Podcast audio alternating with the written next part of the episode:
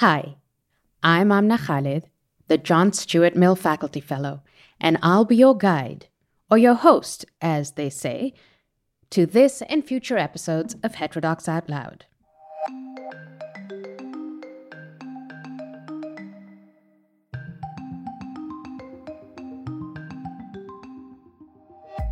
First, let me tell you why we're doing this podcast. As an organization, Heterodox Academy prizes pluralism and disagreement, and we've featured a wide range of topics and viewpoints on our blog. So, to kick off Heterodox Out Loud, I decided we should reflect on the mission and purpose of universities. Many believe that higher education is in crisis right now. In this time of pandemic and hyperpolarization of American society, it comes as no surprise that institutions of higher learning are beginning to rethink and question what their purpose ought to be. So, for the first few episodes, I've picked articles that dig deep into the complexities of this issue. Today, you're going to hear from Jonathan Haidt, one of the co founders of Heterodox Academy. He'll be narrating his piece, Why Universities Must Choose One Telos Truth or Social Justice. This blog is actually a summary of John's argument from an hour long talk that he gave at Duke University in the fall of 2016. His analysis remains relevant, and the need to think deeply and critically about the purpose of a university has only become more urgent in our times.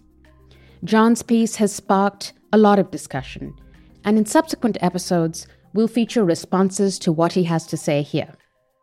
And now, Jonathan Haidt.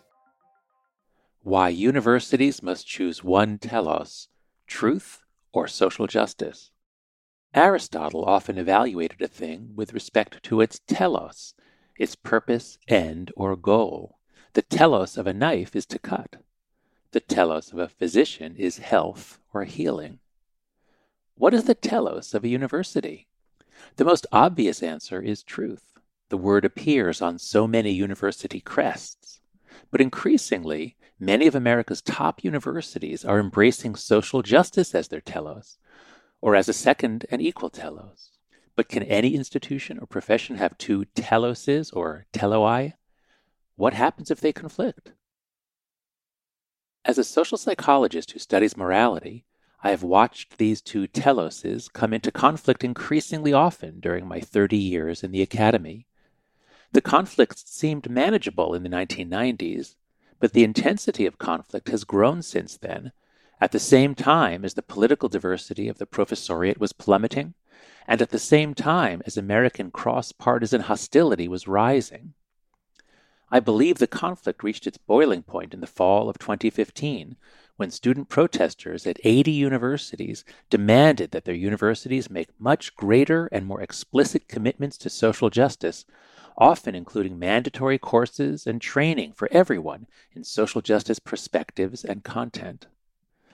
Now that many university presidents have agreed to implement many of the demands, I believe that the conflict between truth and social justice is likely to become unmanageable. Universities will have to choose and be explicit in their choice so that potential students and faculty recruits can make an informed choice. Universities that try to honor both will face increasing incoherence and internal conflict.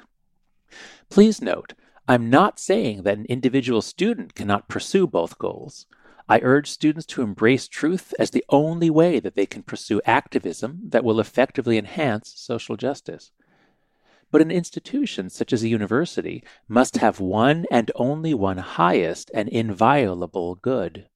I'm also not denying that many students encounter indignities, insults, and systemic obstacles because of their race, gender, or sexual identity. They do, and I favor some sort of norm setting or preparation for diversity for incoming students and faculty. But as I have argued elsewhere, many of the most common demands that protesters have made are likely to backfire and make experiences of marginalization more frequent and painful, not less. Why? Because they are not based on evidence of effectiveness. The demands are not constrained by an absolute commitment to truth. As I watched events unfold on campus over the past year, I began formulating an account of what has been happening told from the perspective of moral and social psychology. I was invited to give several talks on campus, and I took those invitations as opportunities to tell the story to current college students at Wellesley, at SUNY New Paltz, and at Duke. By the time of the Duke talk, I think I got the story worked out well enough to send it out into the world, in the hope that it will be shown on many college campuses. It's long, but it's as short as I can make it. There are eight pieces to the puzzle, and I had to present each one in order. I begin with two quotations. Quotation number one is from Karl Marx, 1845, Theses on Feuerbach.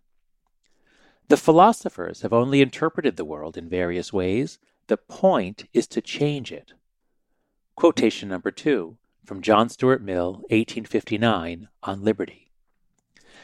He who knows only his own side of the case knows little of that. His reasons may be good, and no one may have been able to refute them.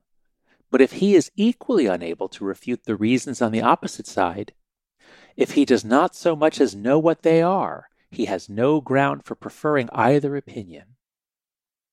Marx is the patron saint of what I'll call social justice U, which is oriented around changing the world in part by overthrowing power structures and privilege.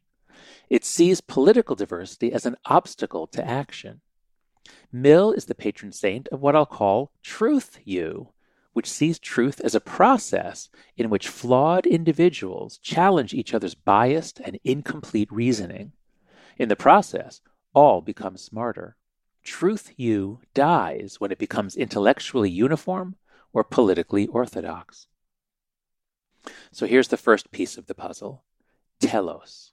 Each profession or field has a telos, Fields interact constructively when members of one field use their skills to help members of another field achieve their telos.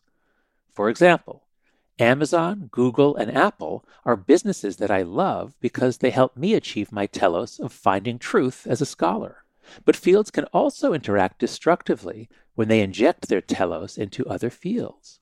For example, business infects medicine when doctors become business people who view patients as opportunities for profit. I will argue that social justice sometimes injects its telos of achieving racial equality and other kinds into other professions, and when it does, those professions betray their telos.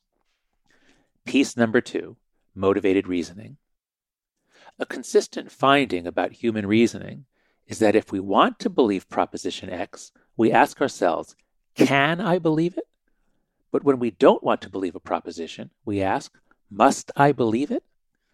This holds for scholars too, with these results. Scholarship undertaken to support a political agenda almost always succeeds. A scholar rarely believes she was biased. Motivated scholarship often propagates pleasing falsehoods that cannot be removed from circulation even after they are debunked. And finally, Damage is contained if we can count on institutionalized disconfirmation, the certainty that other scholars who do not share our motives will do us the favor of trying to disconfirm our claims. But we can't count on institutionalized disconfirmation anymore because there are hardly any more conservatives or libertarians in the humanities and social sciences, with the exception of economics, which has merely a 3 to 1 left right ratio. This is why Heterodox Academy was founded to call for the kind of diversity that would most improve the quality of scholarship, at least if you embrace Mill rather than Marx. Piece number three Sacredness. Humanity evolved for tribal conflict. Along the way, we evolved a neat trick our ability to forge a team by circling around sacred objects and principles. In the academy, we traditionally circled around truth, at least in the 20th century, and not perfectly. But in the 21st century, we increasingly circle around a few victim groups. We want to protect them and help them and wipe out prejudice against them. We want to change the world with our scholarship. This is an admirable goal, but this new secular form of worship of victims has intersected with other sociological trends to give rise to a culture of victimhood on many campuses, particularly those that are the most egalitarian and politically uniform. Victimhood culture breeds moral dependency in the very students it's trying to help. Students learn to appeal to third parties, like administrators, to resolve their conflicts, rather than learning to handle conflicts on their own. Piece number four Anti Fragility. What doesn't kill me makes me stronger. Friedrich Nietzsche was right, and Nassim Taleb's book Anti-Fragile explains why. Kids need thousands of hours of unsupervised play and thousands of conflicts and challenges that they resolve without adult help in order to become independently functioning adults. But because of changes in American child rearing that began in the 1980s, and especially because of the helicopter parenting that took off in the 1990s for middle class and wealthy kids, they no longer get those experiences. Instead, they are enmeshed in a safety culture that begins when they are young and that is now carried all the way through college. Books and words and visiting speakers are seen as dangerous and even as forms of violence. Trigger warnings and safe spaces are necessary to protect fragile young people from danger and violence. But such a culture is incompatible with political diversity, since many conservative ideas and speakers are labeled as threatening and banned from campus and the curriculum. Students who question the dominant political ethos are worn down by hostile reactions in the classroom. This is one of the core reasons why universities must choose one telos. Any institution that embraces safety culture cannot have the kind of viewpoint diversity that Mill advocated as essential to the search for truth. Piece number five Blasphemy. At Truth U, there is no such thing as blasphemy. Bad ideas get refuted, not punished. But at Social Justice U, there are many blasphemy laws. There are ideas, theories, facts, and authors that one cannot use. This makes it difficult to do good social science about politically valenced topics. Social science is hard enough as it is, with big, complicated problems resulting from many interacting causal forces. But at Social Justice U, many of the most powerful explanatory tools are simply banned. Piece number six Correlation. All social scientists know that correlation does not imply causation. But what if there is a correlation between a demographic category, such as race or gender, and a real world outcome, like employment in tech companies or on the faculty of STEM departments? At Social Justice U, they teach you to infer causality, systemic racism or sexism. I show an example in which this teaching leads to demonstrably erroneous conclusions. At Truth U, in contrast, they teach you that disparate outcomes do not imply disparate treatment. Disparate outcomes are an invitation to look closely for disparate treatment, which is sometimes the cause of the disparity and sometimes not. Piece number seven Justice.